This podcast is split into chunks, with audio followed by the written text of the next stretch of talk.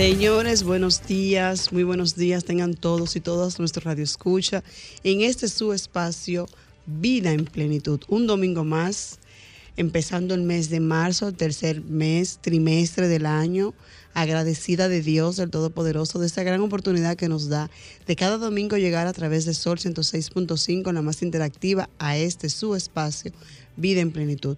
Hoy Willy lo tiene libre y es justo, ¿verdad? Así es. Merecido descanso. Pero nos acompaña Prida. Hola Prida, bienvenida. Hola, muy buenos días. ¿Qué tal Maritza? Buenos días a todos esos radioescuchas que como cada domingo fielmente sintonizan esta Sol FM en este espacio de plenitud, vida en plenitud. Ya, ya han pasado cinco días del mes de marzo, es decir que el tiempo vuela, señores, estrepitosamente el año va avanzando de manera galopante y ya tenemos el primer domingo del mes de marzo. ¿Qué te parece? Así es. Ángel, ¿cómo estás? Muy buenos días, Marixa. Hola Ángel, buenos días. Buenos días, Prida. Bien, hola. Bienvenido a este espacio. Ángel Gracias, está placer de verte. entre todas las mujeres. Entre todas las mujeres. Ángel, de hecho, debería estar aquí en medio de nosotros Sí. porque es como refrescante. Yo soy como el Ave María entre las mujeres. Está nuevo, nuevo. Sí. Franklin, Bendecido. buenos días. Eh, nueva vez, otro domingo más aquí, compartiendo con todos los radioescucha que nos sintonizan a través de Sol 105.6 en este su vida en plenitud. Este es como el, el queso del pan, lo que le pone el saborcito a los domingos. Así es. Señores, estamos en el mes de marzo, como decíamos, un mes importantísimo. Celebramos este día 8, que rápido pasa el tiempo. Me recuerdo cuando iniciamos el programa de enero, cuando hablábamos de proyectarnos, de saber qué vamos a hacer, que Prida se encargó de traernos esa lista y nosotros ir anotando en el mes 1, en el mes 2 y llegó marzo. Así es, Marixa. llegó marzo, vamos a hablar, eh, o sea, todo el mes de marzo, pero no debería ser solamente en el mes de marzo, hablar sobre lo que ha sido ese Día Internacional de la Mujer, pero tenemos un día especial que es el día 8. Así es, así es. Mundialmente se celebra el Día Internacional de la Mujer, día 8 de marzo, y este año coincide precisamente un miércoles, en el mismo medio de la semana, eso es el miércoles que viene.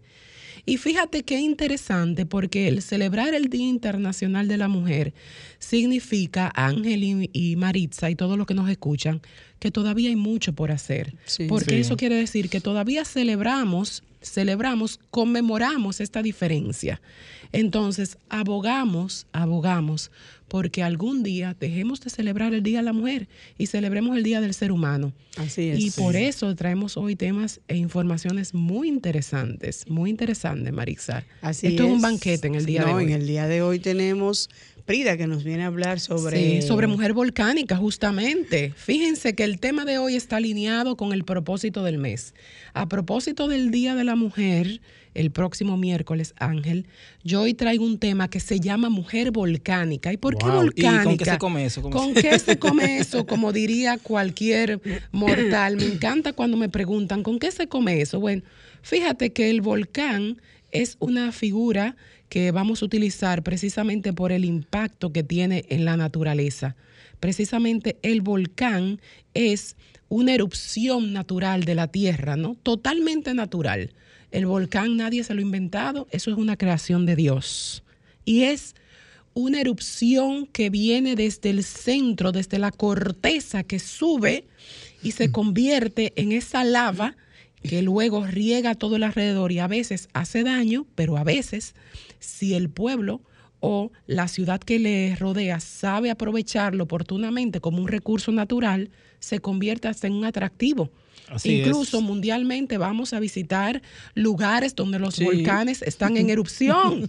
Fíjate Constantemente. que constantemente en Costa. Rica, por Sí, ejemplo, verdad, Costa, Costa Rica, Rica. tiene parques nacionales donde hay parques dedicados solamente a la atracción volcánica. Volcánica, Sí. wow. Es decir Así que es. es decir que un volcán puede ser tan dañino como beneficioso. Mira qué interesante. Entonces vamos a hacer esa analogía con la mujer porque yo considero desde mi punto de vista que la mujer es esa fuerza femenina tan grande que tiene la capacidad de lograr lo que quiera.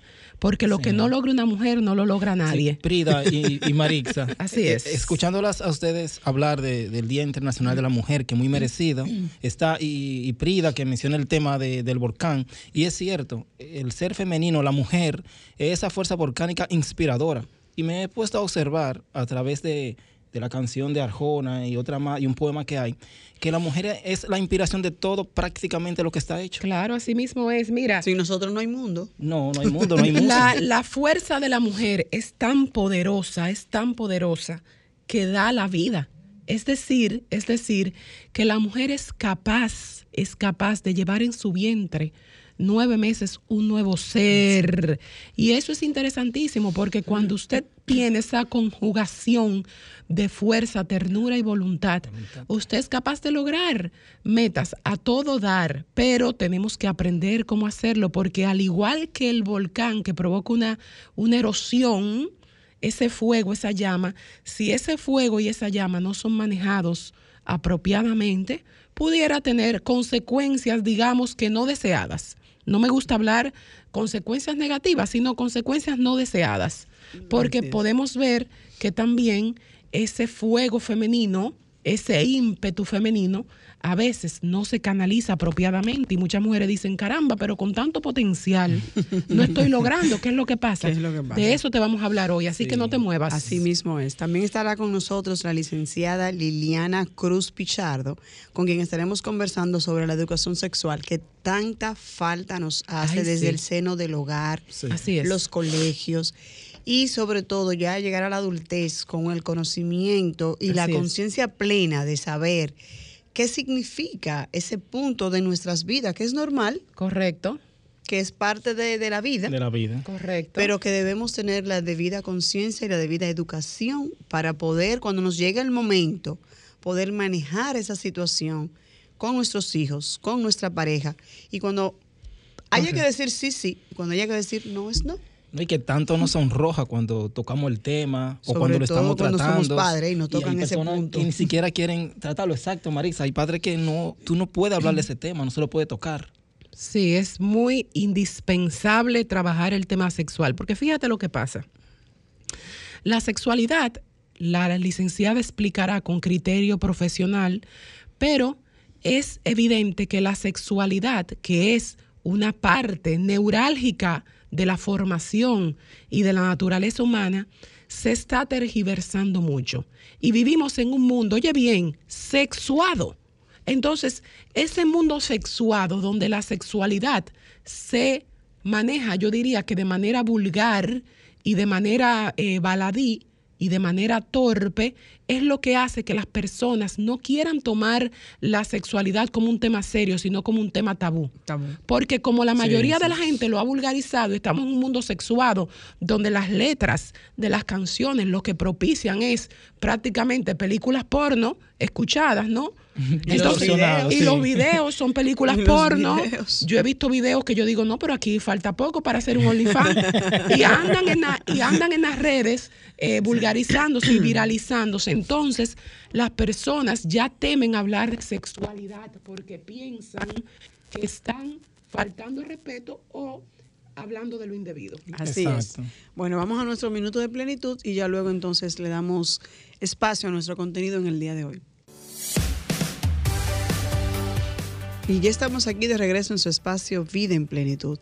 Recordarles, señores, que nos pueden seguir a través de Sol 106.5 y a través también de la página web www.106.5. Nuestros números en cabina 809-540-1065. Y ya está aquí con nosotros nuestra invitada en el día de hoy. Estaremos conversando con Liliana Cruz Pichardo, quien es psicóloga clínica, terapeuta sexual y de pareja. A propósito de, los, de ese tema tan tabú, si se puede decir tabú, pero tan importante y que te llega y te, y te toca de frente cuando nos toca vivirlo desde el seno de la familia. Porque si bien es cierto que sabemos que es una necesidad el, el- el tema de hablar de sexualidad, pero los padres no trancamos y como que se nos nubla la mente y como que decimos, "Ah, ok, hablamos de eso más tarde y los muchachos crecen, entonces conocen y aprenden del concepto fuera de lo que es el seno del hogar. Así es. Entonces ya ahí es diferente. Porque ya ellos vienen con su idea, y más ahora esta generación de ahora que todo lo googlea, Así porque es. ya yo no necesito coger un libro, tirar página para la izquierda ni para la derecha porque tengo a Google. Correcto.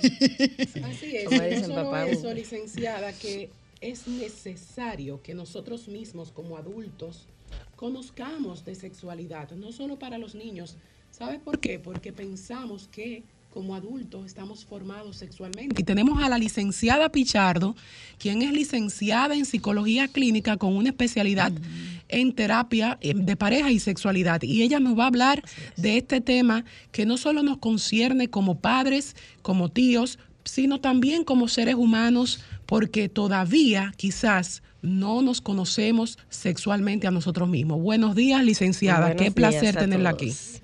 Realmente, como bien decían, es una, es una necesidad, es parte de- del ser humano. Si nos ponemos a pensar con lo que estaban conversando, de que se espantan inmediatamente escuchar la palabra, es que es cierto, porque estamos eh, ante una sociedad que se nos criaba de una manera coercitiva, de que no se podía hablar de eso. Por ejemplo, la menstruación, de que no hable de eso, eso es malo. O sea, todo el tiempo era como eh, poniéndole un velo negro de que todo era malo. Eh, ciertamente, si nos ponemos a, a retrotraernos al tiempo, los abuelos eh, se casaban que a los 12 años. 11, sí. pero que era para la época parte de la, de la dinámica y no había problema. Pero a medida de que fue pasando el tiempo, parte de, de ellos mismos, de la, de la ideología de que eso está mal, de que todo tiene que estar eh, mal alineado, porque ahora no se veía lo que yo veía antes. Entonces, como ellos entienden que está mal, más esas ideas retrógradas que de verdad son bien fuertes, eso ha hecho que sea un ambiente demasiado tóxico y sexualizado, como decía. Así es. Es interesante, es interesante porque realmente, producto de que somos un país caribeño, ¿no? Que somos un país eh, occidental, realmente el tema de la sexualidad, licenciada, todavía es un tema que se trata con paño tibio. Yo quiero preguntarle, ¿a partir de qué edad usted entiende que debemos de empezar a conversar con nuestros hijos sobre el tema de sexualidad? Inmediatamente entienden eh, el español, vamos a decir, porque estamos aquí en República Dominicana, Sí. inmediatamente. Eso es, eh, los niños aprenden mamá, papá, agua. Asimismo, enseñarle eh, sus partes íntimas, pene, vagina, qué sé yo, eh, vulva. Porque en un momento, cuando anteriormente en la, eh, estaban comentando y se ha comentado mucho sobre tergiversar el lenguaje, eh, también está eso de que cuando, y se ha evidenciado de que cuando se cortan las palabras y tú la cambias por otras, eso aprenden. Eso Y aprenden. siguen y lo multiplican. Entonces, asimismo, eh, siguen como el camino sin saber la palabra correcta y cualquiera le puede decir cualquier cosa y se pueden como, eh, ¿qué le digo? Se pueden contaminar su contaminar. mente. Entonces, lo mejor es hablarle claro desde que aprenden a hablar, desde que entienden. Mira, esto es así, mira, eh, el- eh, mami y papi, mira, somos adultos, porque también estaba la costumbre de que como era un bebé y un muchacho no entiende, cuando se hablaban temas eh, muy fuertes, no importa, él no entiende, él es muchacho, entonces mucha de, la, de lo que se alimentaron o de lo que se alimentan es de eso de esas eh, de esa palabra, esas conversaciones muy adultas. Primarias que- que han- Entonces, que han cuando escuchado. ya él aprende poco a poco dentro de su edad, de su, ¿verdad? Eh, de lo que debería entender, así él va, en- va aprendiendo de lo que debe y no debe hacer. Porque el problema ahora mismo es que le inundan con temas demasiado cargados para su edad. Correcto. Sí, Entonces, el problema es que cuando van a la escuela, y yo le puedo decir porque lo he visto y lo he vivido, niños de 3 y 4 años están hablando como si fueran de 30. Sí, sí, sí. escuchas como si fueran de 30 porque su lenguaje ha sido viciado, sexualizado y no correctamente durante el tiempo. Liliana, Exactamente. y en ese tenor, ¿cómo podemos diferenciar entre sexo y sexualidad en el hogar? Eh, si hablamos de sexo, bueno, es que sexualidad es una palabra muy amplia, pero si hablamos de sexo como lo entienden popularmente, es las relaciones sexuales. O es biológicamente lo que te distingue hombre-mujer. Si es de sexualidad es mucho más amplio porque ahí abarca cultura, ahí abarca la comunicación, ahí abarca eh, tus relaciones con los otros, ahí abarca obviamente el género, eh, genética, ahí abarca todo. Entonces, si ya en el hogar es hablar, por, primero por la, con las palabras correctas, saber el niño, un niño de 5 años ya debe saber que sus partes íntimas los nombres, por ejemplo. Exactamente. Luego y saber, y saber el cuidado también de esa parte íntima que debe ser vital ahora mismo. Cuidar la intimidad del hogar saber, porque a veces eh, no son muchachos, no entienden. A veces la puerta es abierta con eh, quizá una acción que ellos no vayan a entender, van entonces a la escuela, mira, yo vi a papi o yo vi a mi hermana mayor en esto y esto. Entonces el otro que quizás no tiene ese límite, ese control en la casa, hace que ese niño comience porque somos curiosos naturalmente como humanos. Entonces hace que él se haga un mundo en la cabeza y comience a investigar, como decían ustedes, con papá Google. Con papá Google, exactamente. Y ahí entonces, ya ustedes saben, se arma un mar de... Se, se, se, se, confunde muchas veces. Así Entendemos que el morbo está en el adulto, no en el niño, pero el niño se queda con la imagen, se queda con, con esa visión y entiende que algo que debe ser secreto privado, digamos, eh, en el seno de papá, mamá, hogar eh, adulto. Se queda entonces el niño con esa idea. Ya luego de nosotros tomar la debida conciencia y saber que debemos educar a nuestros hijos, cuando me toca ir a la escuela y escuchar, porque en las escuelas ahora mismo no se habla de sexualidad. No directamente. No directamente, exactamente. Entonces se, entiende y se puede confundir que yo soy una madre open, como se dice ahora en el lenguaje popular. light. Exacto, light. Porque tratas esos temas en tu casa. Exactamente. Incluso te pueden hasta criticar. no, que lo hacen. Lo hacen, lo, hacen. Exactamente. Entonces no ven que, uno está viendo más allá de, ese momento porque en mi caso, por ejemplo, que tengo una niña grande, adulta, ya mi hija tiene 20 años, pero yo tengo uno de 9. Entonces yo tengo eh, eh, temas que tratar con uno y con el, con el, otro y tengo que saber cómo lo voy a manejar. Correcto. Entonces, en el colegio no se tocan esos temas. No. Entonces, cuando él llega a la casa, se confunden. Entonces, ¿cómo manejar eso desde el ámbito del hogar? Eh, hablar, la comunicación de verdad es vital. saber, no, nos callemos, padres. saber es eh, con quién se junta, ¿verdad? Porque estamos hablando que en tu casa quizá no se ha escuchado nunca la palabra como sexo en sí, ¿verdad? Pero ya él viene de allá para acá, aunque no te lo diga directo, pero tú lo escuchas porque tú estás ahí conviviendo con él. Correcto. Y tú lo escuchas, una conversación, como ahora ellos usan redes desde muy pequeños.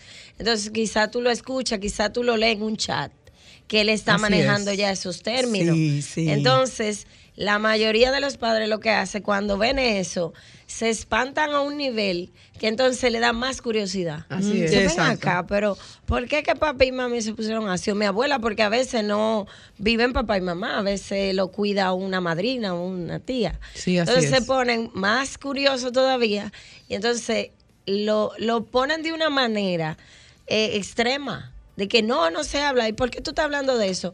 Le dicen entonces quizá dentro de lo que ellos conocen, porque si tú no tienes conocimiento amplio de un tema, tú le vas a decir lo que tú entiendes. Exacto. Entonces él, como se va a quedar con la curiosidad, va a continuar. Claro. Importante la comunicación, saber con quién se junta, qué es lo que está manejando.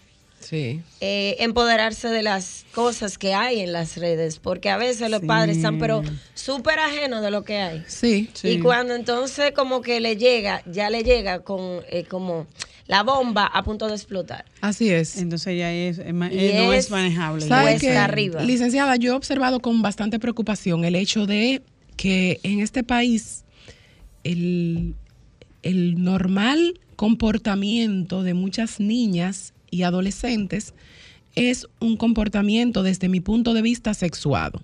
No hay que ser un profesional del área para usted darse cuenta que hay niñas con 11, 12, 13, 14 años en la pubertad, formándose, otras ya adolescentes formadas, que andan con un vestuario y un comportamiento totalmente obsceno.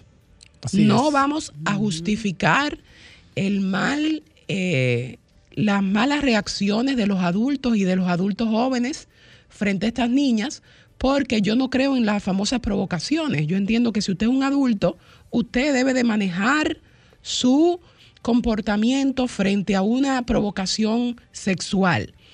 Pero sí es cierto que no hay que ser un profesional de la materia para uno darse cuenta que las niñas ahora andan con un vestuario, comportamiento de bailes obscenos totalmente, propagados por estas nuevas olas de los dembowceros, ese. de las vulgaridades que hay, que no vamos a mencionar nombres, pero ahora la moda es que las mujeres se pelean por hombres por las redes, enseñan sus, su cuerpo de una manera casi pornográfica. Frida, y la No se prenda de vestir. sí, yo no sé, Sí, si no la prenda de vestir es La prenda de vestir, no, no, no, es y que ya ajustada al cuerpo. Yo veo Así es. niñas que yo digo, Dios mío, pero yo esa prenda no me la pongo con 40 años. O sea, prácticamente tapando lo básico, pero parece que se ha vuelto moda andar como si fuera en ropa interior, pero con un pantaloncito arriba. Entonces, yo le pregunto a usted, licenciada, ¿cómo manejamos eso frente a una escuela, frente a un a una familia, ¿cómo sugeriría usted? Porque esto afecta quizás a que el niño se inicie de temprana edad en mismo- el sexo. En el mismo entorno. En también, el en el entorno. Oye, me te están mandando a, a- a tener una, una, un sexo prematuro. Y como también, a- aprovecho también esa misma pregunta de Prida y le agrego entonces, porque la niña no se viste sola. O sea, Correcto. O sea, Ni compra ropa. yo- ni se compra Ni la, la ropa. niña se compra ropa. ¿Cómo yo, madre, o sea, puedo entender, Así cómo es. puedo visualizar a mi hija, Exacto. cómo yo quiero que me la vean? Porque es que es un tema, es un tema muy serio, Es un tema delicado. muy serio.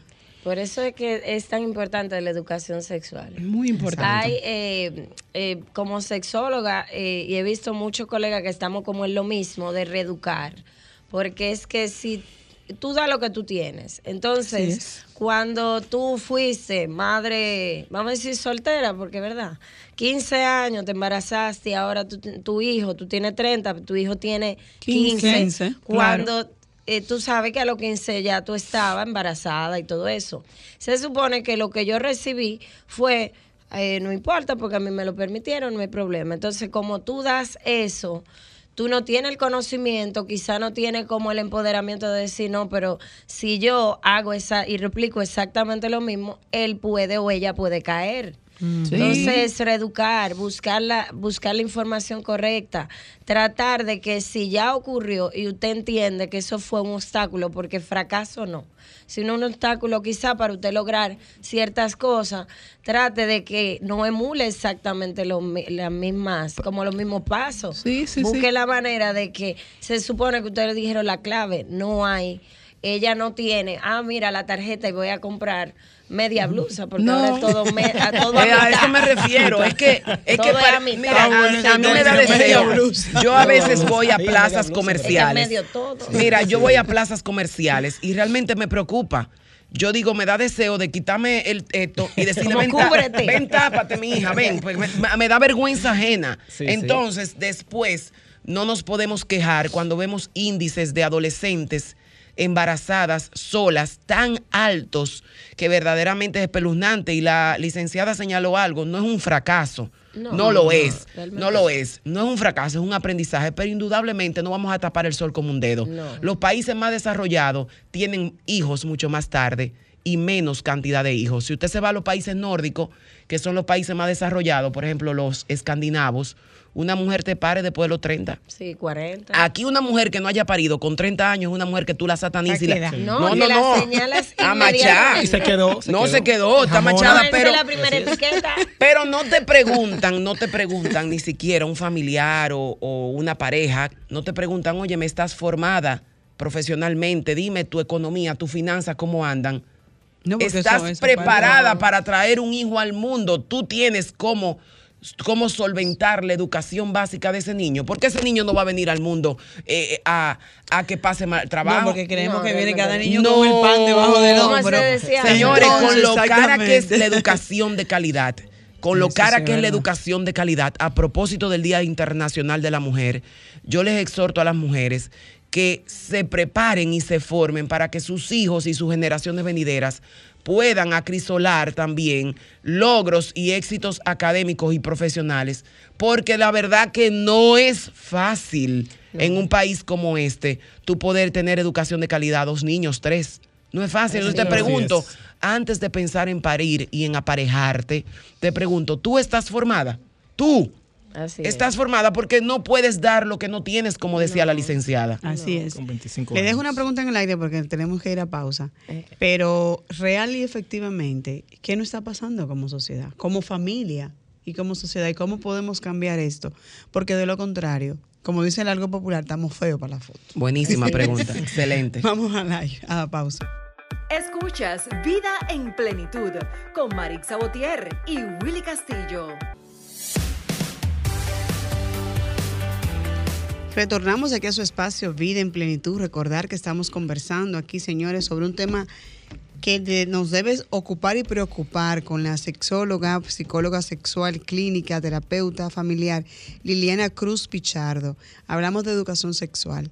Recordar nuestros números, estamos en el 809-540-165 para aquellos padres, adolescentes también, que tienen duda y le da pena también o vergüenza hablar con sus padres porque no tienen esa debida confianza, doctora, y que es. eso es importantísimo. Pero déjenme saludar a Miguel Minaya y a su esposa Marilyn, quien está con Willy Castillo, señores, quien nos dejó hoy porque van para, están rumbo a Salcedo. Así que feliz día para ellos y que la pasen súper bien por allá. Le dejé una pregunta en el aire, eh, Liliana, con respecto, ¿qué hacemos como sociedad? Cuando yo no tengo esa confianza de hablar con papi y con mami y hablo con mi amiga, y mi amiga me va a orientar desde su óptica de, de su conocimiento. Sí. Eh, mire, hace un par de semanas, yo hablando con un adolescente, porque trabajo con ellos, me decía, no, lo que pasa es que yo estoy atrás y no lo hago. Porque Ah, mi, sí, mi mamá... Porque la presión Sí, del entorno. Mi mamá, que es Ay, eh, cristiana, protes- protestante, ¿verdad? Ella siempre me vigila y que yo estoy en el, en el coro de la iglesia, pero entonces cuando ya yo estoy aquí en la escuela o, o con mis amigos, yo me destapo entonces para poder... Me destapo. Sí, me destapo. Oye, porque eso. como que ella está encerrada. Oye. Entonces, Sí, sí. cuando ella está con, como su, con sus congéneres, sus amigos, ¿Y con sus ella, pares? Ah, pero aquí entonces fumamos, fumamos. Pues entonces Ay, podemos ay, ver un trago, pues, pero 13 años. Ay, Dios Wow, mío. Dios mío. Entonces yo ya voy a comenzar a probar y yo, wow, probar que cuéntame. Entonces eso, comienzan a, esa exploración con personas que saben la mitad quizá un poquito más que ellos. Entonces sí hay problemas con los medios que realmente le estamos dejando todo a los medios. Nadie se quiere responsabilidad. Es como responsabilizar, es como la papa caliente yo no la quiero porque si le digo después se pone peor. Supuestamente, eso es lo que yo entiendo Eso es lo que yo entiendo. como No sé. adultos. Entonces, como no le están prestando atención, los medios sí lo hacen porque ahí están, Están para- disponibles. están disponibles. Entonces comienzan y realmente todo está muy sexualizado. Estamos hablando que desde tres años tú lo escuchas con lenguaje ya muy pesado, muy adulto, muy... Eh, ¿Qué le digo? Muy- Amplio para lo que debería. Y sí, cier- ciertamente es preocupante y deberíamos estar como alerta, estar informados, buscar la manera de que tomar la rienda de nuevo. Cristina, ¿qué hacemos como familia? Mira, realmente, buenos días a todos. Buenos, días. buenos días. realmente como familia el reto va más allá de lo que podemos ver en las publicidades. El tener familia y tener un mundo tan sexuado nos llama a capítulo a replantearnos el rol de padres y cuidadores. Así es. que no se limita de manera exclusiva a llevarlo a la escuela, a pagarle un tutor, a llevarlo a una terapia cuando me haga esa pregunta, porque no lo quiero enfrentar, que son los casos que recibimos nosotros. Así mismo es, penosamente. Y Porque lamentablemente... no quiero escuchar la respuesta muchas veces. Porque No. los padres lo vemos, pero nos hacemos los ciegos también. Sí. Pero mira qué pasa, Marixa, cuando los padres llegan a nuestras consultas con el adolescente, nosotros tenemos que invertir un tiempo con esta entrevista familiar y al final los, los que terminan en intervención de habilidades parentales son los padres. Somos los padres. Y es Así el es. sistema familiar Claro. completo que debe ser abordado, porque el muchacho es el Por supuesto. resultado de una situación que inicia con un tema de comunicación Por supuesto. de Así relación eh, a lo interno de la familia, de los límites no establecidos, de los roles no definidos dentro del hogar. Totalmente. Entonces, cuando todo esto eh, está en desorden en el seno del hogar, el muchacho no se va a quedar sin la información, como decía Liliana. No, no. Yo voy a acudir a San Google, yo voy a acudir a, a ver qué están diciendo mis amigos nuevos del TikTok, yo voy a ver qué están diciendo. y las redes sociales tienen ahora un papel No, y- relevantísimo. Y me río, me río diciendo esto porque cuando uno va a una escuela de padres, a las escuelas públicas que invitan a uno a hablar de estos temas, es. porque también las escuelas están preocupadas, el sistema educativo está preocupado por esto, por la falta de información que tienen los ser, padres claro. para con los hijos. Tú le preguntas a los padres, padres, ¿quiénes de ustedes saben qué es el escondite chino? Yo le pregunto a ustedes, ¿ustedes Ay, saben lo que mi es el escondite madre. chino? Ay, Cris, no me da, me da miedo saber la respuesta. ¿Tú no te la sabes? No, pero ni idea. Mariposita en China. Exacto. Yo quisiera saber si hay algún papá que sabe lo que es el escondite chino que nos llame. Que nos llame, Para ayudar a ilustrar. Pero esa, para, esa pregunta del escondite chino, así como ustedes se quedaron, se quedan todos. Y Liliana y yo sabemos No te- lo que saben nuestros chicos. Ay, el escondite claro. chino es un juego. Se lo dejo a los padres. Sí, para no, que vamos a ver si los padres se motivan. de- déjelo y hacemos, exacto, exacto. Pero real y efectivamente es un lenguaje que está en ellos. Claro. Y Wow. que nosotros que estamos interviniendo, niños, niñas, adolescentes y familias, de manera cotidiana en comunidades de extrema vulnerabilidad, en nuestra consulta privada, nos estamos dando cuenta que no lo estamos viendo, el tema de educación sexual, como una prioridad. Nos estamos enfocando, óiganme lo que está pasando aquí, en la ideología de género. Y no, sexualidad Y no es ideología de No, género. claro. Sí.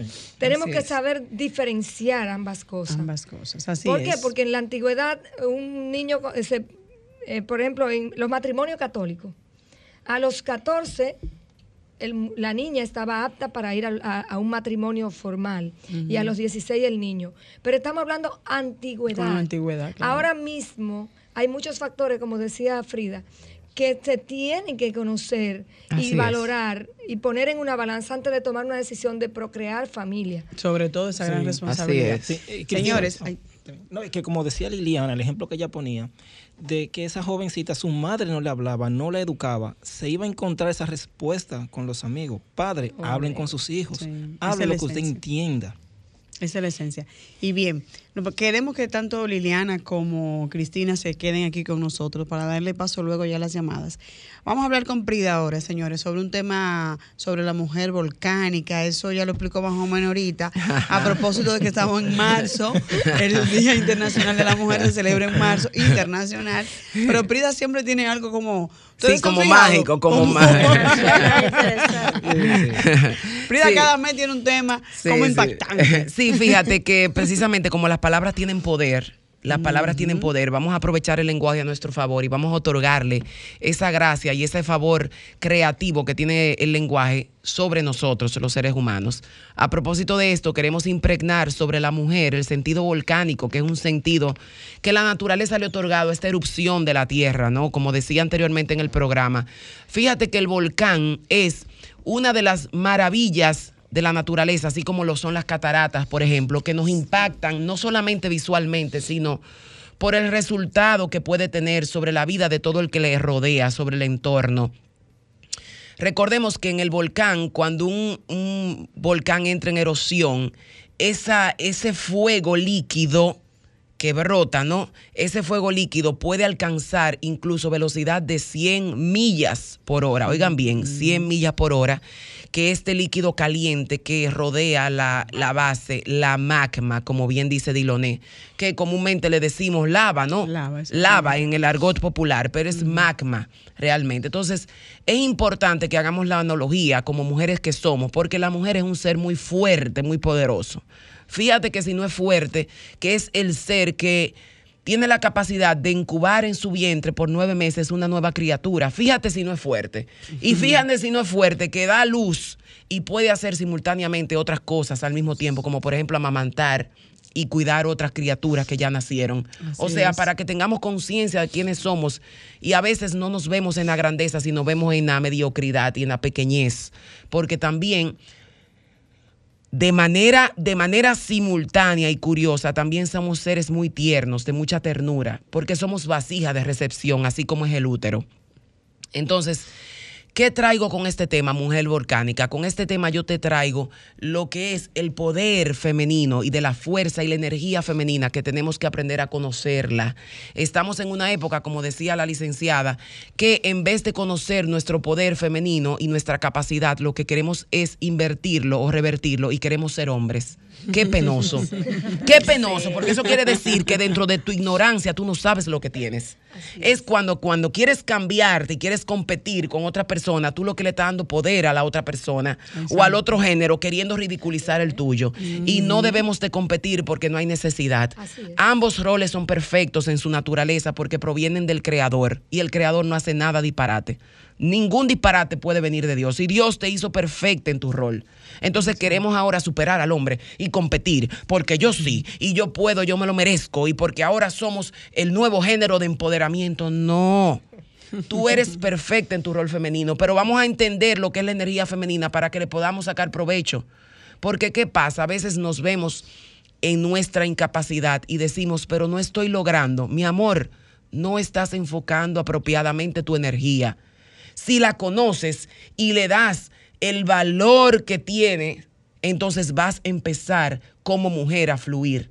Porque es Sí. difícil, óyeme, es difícil que tú puedas fluir si no te conoces. Entonces ahí vienen las famosas confusiones, que quiero ser o no ser. Óyeme, si te conocieras en tu grandeza, en lo que Dios hizo para ti, no tuvieras la necesidad de dudar. Porque la duda es precisamente una falta de conocimiento. Entonces, mi invitación es esa, a este panel, a todo el que nos escucha, que nos contacten porque tenemos una maravillosa conferencia que se llama Mujer Volcánica, prepárate para la erupción de tu vida. Y esa eh, conferencia será el miércoles, precisamente el Día Internacional de la Mujer. A propósito, A de- propósito de- del de día, día tan exacto, importante. quiero conmemorar el Día de la Mujer, precisamente aportando a la sociedad dominicana con esta información que muchas personas, oye bien lo que te estoy diciendo, muchas personas no le interesa que lo sepas. Porque hay un plan producto de una agenda global que no le interesa que tú sepas como mujer la capacidad y el poder hermoso que hay en tu energía femenina porque precisamente lo que propaga esta nueva propaganda global es que la mujer es un ser que necesita ser transformado para cambiar. No necesitamos cambiar. Es que Dios te hizo un diseño. Un diseño perfecto, además, porque eres capaz de dar vida. Imagínate lo que puedes hacer contigo si tienes conciencia de quién eres y lo que eres por dentro. Entonces, la por- invitación es ¿Cuándo miércoles. es, Frida, exacto? Es miércoles 8. Apunten ahí, miércoles hora? 8 a las 7 de la noche. De 7 a 8 es una hora nada más. Es una especie de conversatorio. ¿Dónde es? en el Hotel Catalonia y solamente mil pesos para cubrir los gastos solamente. ganga es una para que- ganga. Son mil pesos para que nadie se quede. Voy a dar los números. 829-880-2758. Repito, 829-880-2758. Ahí usted contacta por WhatsApp al equipo y el equipo le va a dar los detalles. Inscríbase hoy, mil pesitos. Quedan tres días y el cupo es limitado porque el salón tiene una capacidad límite. Entonces llama o escribe 829-880-2758 y participa en Mujer Volcánica. No te lo pierdas el miércoles 8. Así Frida, es, y con como esta sé- información... Ay, perdón, dila. Porque como sé que se te va a llenar eh, Sí. el lugar en el Hotel Jaragua. Hotel el Hotel. Perdón, el hotel, el Hotel Catalonia. Sí, perdón, Catalonia. disculpe. Entiendo que eso no es para que la mujer se sienta que es superior al hombre, no es para darle herramientas para que sean eh, superiores, sino es para que potencialicen sus cualidades, su ser femenino, su ser mujer. Mira, Así qué bueno que tú planteas eso, Ángel, porque te voy a decir lo que vamos a aprender aquí. Vamos a aprender primero Mira, de energía aprender, femenina. Déjame irme a la pausa. Y después Sí, de la pausa volvemos. tú enseñas. lo que Perfecto, vamos a aprender volvemos después de la pausa. Ok. Con nuestra agenda y nuestra programación en vida en plenitud, aquí como cada domingo de 9 a 10 de la mañana por Sol FM, la más interactiva. Señores, y recordarles y reiterarles que este taller Mujer Volcánica, conferencia totalmente práctica, tiene por finalidad, como bien decía Ángel, no colocarte en una postura de superioridad ni de inferioridad. Vamos a romper con esos paradigmas que se han propagado, parece que producto de una mala promoción. La mujer no necesita estar por encima ni por debajo de nadie. La mujer es un ser perfecto porque es un ser creado por Dios. Es un ser que tiene tanta capacidad que si usted la conoce y la maneja apropiadamente, usted es capaz de lograr todo lo que usted se proponga. Le voy a decir que vamos a aprender en este taller. Primero sobre energía femenina, cómo conocerla, cómo manejarla y cómo atraerla. Hay mujeres que dicen, pero ven acá, yo no atraigo nada a favor mío, no se me acercan los hombres. Al contrario, los hombres me repudian. ¿Qué es lo que está pasando?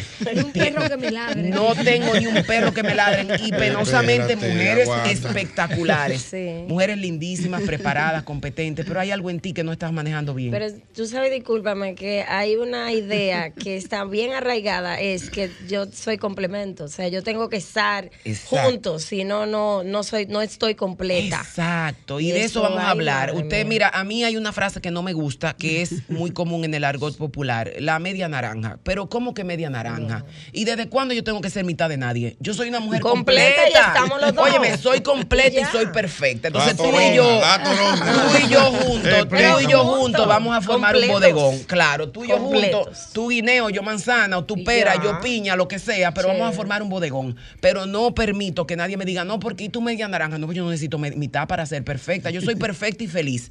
Te vamos a enseñar eso, cómo ser una mujer plena, hablar de tu imagen que habla más que de que mil palabras, tu vestuario, lo que atrae tu lenguaje cuando hablas, cuando declaras. Señores, el lenguaje es muy importante. El, el vestuario para cada señal que envías, porque como decíamos al inicio con la licenciada, hay mujeres que están mandando una mala señal hasta con el lenguaje y el vestuario que se ponen. A mí no se me pega ningún hombre nada serio, ninguno para matrimonio. Claro, mi amor, porque tú tienes un vestuario como que, como que tú vas a bailar desnuda. ¿Qué tú esperas? ¿Que se te pegue uno para casarse contigo? ¿Tu pareja es un blog o un cohete? Señores, hay hombres que son blog de 8, que te, Ay, que, ay, te, ay. que te entierran abajo del río. Y tú lo sabes pero vamos a tratarlo en el taller. Mujer polifacética desarrolla varios roles en excelencia y ser el pastel completo. Trabaja y aprende a optimizar tu cuerpo, tu mente y tu espíritu. Estamos en una época donde ser inteligente no es suficiente. Y ustedes lo saben. Estamos en una época donde ser una reina de belleza no es suficiente. Estamos en una época donde tú ser una sierva de Dios no es suficiente. Tú tienes que tener el pastel completo. Así cuerpo, es. mente y espíritu. Y eso lo vas a aprender el 8 del miércoles 8, Día Internacional de la Mujer. Escribe al 829 880-2758 y nos vemos sin falta en el Hotel Catalonia a las 7 de la noche. Si Marisa. Dios quiere, así es. Víctor, que concluimos contigo entonces. ¿Tiene algo que decirnos? Oh, pero mucho, hay mucho que decir. Saludos, buenos días a todos y todas. Eh, hemos estado aquí, pues, en la cabina. Tenemos hoy muchos invitados. Eh, también tenemos que el, el que era pasante, porque Sí, ya ese hombre. ya yo, se graduó. yo estaba en la cocina bebiéndome mi tececito y digo, oye, mira. eh, Oye, eh, el pasante. eh, oye, el pasante. Oye, ya perdí mi empleo yo. Saludos, de hecho, a, a mi tía Marixa Diloné, que todos los domingos, bueno, ella sí, ella esa es la emisora que yo la dejo ahí prendida. Y hasta cuando me acuesto, así a lo lejos, yo la, yo la, yo, yo la sigo, yo la sigo escuchando. Y así me imagino que hay mucha, muchas personas que tienen a Sol encendida y conectada 24-7. Y lo que hacen Así es cuando van a dormir bajan un ching el volumen y cuando se despiertan. Entonces, saludo para ella y para su esposo, el profesor Crespo. ¿ah? Así que, de verdad, eh, activo como siempre, el mundo de los deportes, pues eh, con mucha acción, porque viene por ahí el Clásico Mundial, Ay, sí. donde la selección del equipo dominicano pues se reúne a partir de mañana en, en el complejo en Miami. Comienzan ya a llegar los, los jugadores. ¿Y Vladimir va a jugar? Eh, no, eh, estará por el tema de la lesión de la rodilla y como una manera de, de prevención. Y eso no solamente ha afectado al equipo eh, eh, dominicano, hay otros equipos que han tenido jugadores con lesiones y como una forma de, de prever, ¿verdad? De una manera preventiva, pues se le va a dar el descanso y lamentablemente coincidió con el inicio del Clásico Mundial, aunque nosotros comenzamos a jugar la semana que viene ante Venezuela, el día 11, pero sí hay, hay buena perspectiva. El equipo dominicano se va a reunir en, en una de las instalaciones de, que tienen los, eh, el equipo de los mellizos de Minnesota. Hay para mediados de la semana un enfrentamiento con una escuadra de los Bravos de Atlanta y luego al día siguiente, entonces también con los mellizos en el mismo complejo de ellos. Ya a partir de, del lunes, Entonces arranca la acción. Nosotros la fase de ronda no- nos toca en el Loan Depot Park, que es el estadio de los Marlins, un estadio cerrado, climatizado, precioso. Tuvimos la, la oportunidad de estar allá el año pasado y es eh, realmente eh, una, una de las maravillas deportivas modernas. Decir que arranca la Fórmula 1 también, el Gran Premio de Bahrein, que ya se va a correr en, en una, a las 11 de la mañana, comienza, donde Red Bull sigue siendo este año también el equipo a vencer. Se le llaman la maldición desde el 2017, el que gana la primera carrera no gana el campeonato. O sea que esta es una carrera que yo no sé quién la va a querer ganar. pues llaman Luchando para llaman la, la maldición de la primera Está carrera. buenísimo eso. Sin embargo, Red Bull está adelante, Max Verstappen, Checo Pérez, Charles Leclerc de Ferrari. Está también el otro compañero de, de Leclerc, que es Sainz, y Alonso se metió ahí con Alpine, una escudería que ha invertido un billete. Y bueno, ya vamos a ver el domingo que viene qué traemos en las deportivas con relación a qué ha pasado con el clásico, cómo hemos- hemos evolucion- evolucionado y qué va a pasar también con esos jugadores que no están, porque nosotros en el papel somos los grandes favoritos. Luego Estados Unidos pero cuando tú a veces no tienes los jugadores con que tú contabas y también el desempeño de ellos, que es otra cosa. Claro. puedes tener los nueve mejores jugadores, pero si esos jugadores no les fue bien ese día, pues la cosa se cae. pasamos la historia. Bueno. Nada, agradecer a Liliana, a Cristina por siempre estar con nosotros y Prida y Ángel, nos vemos Dios mediante el próximo domingo.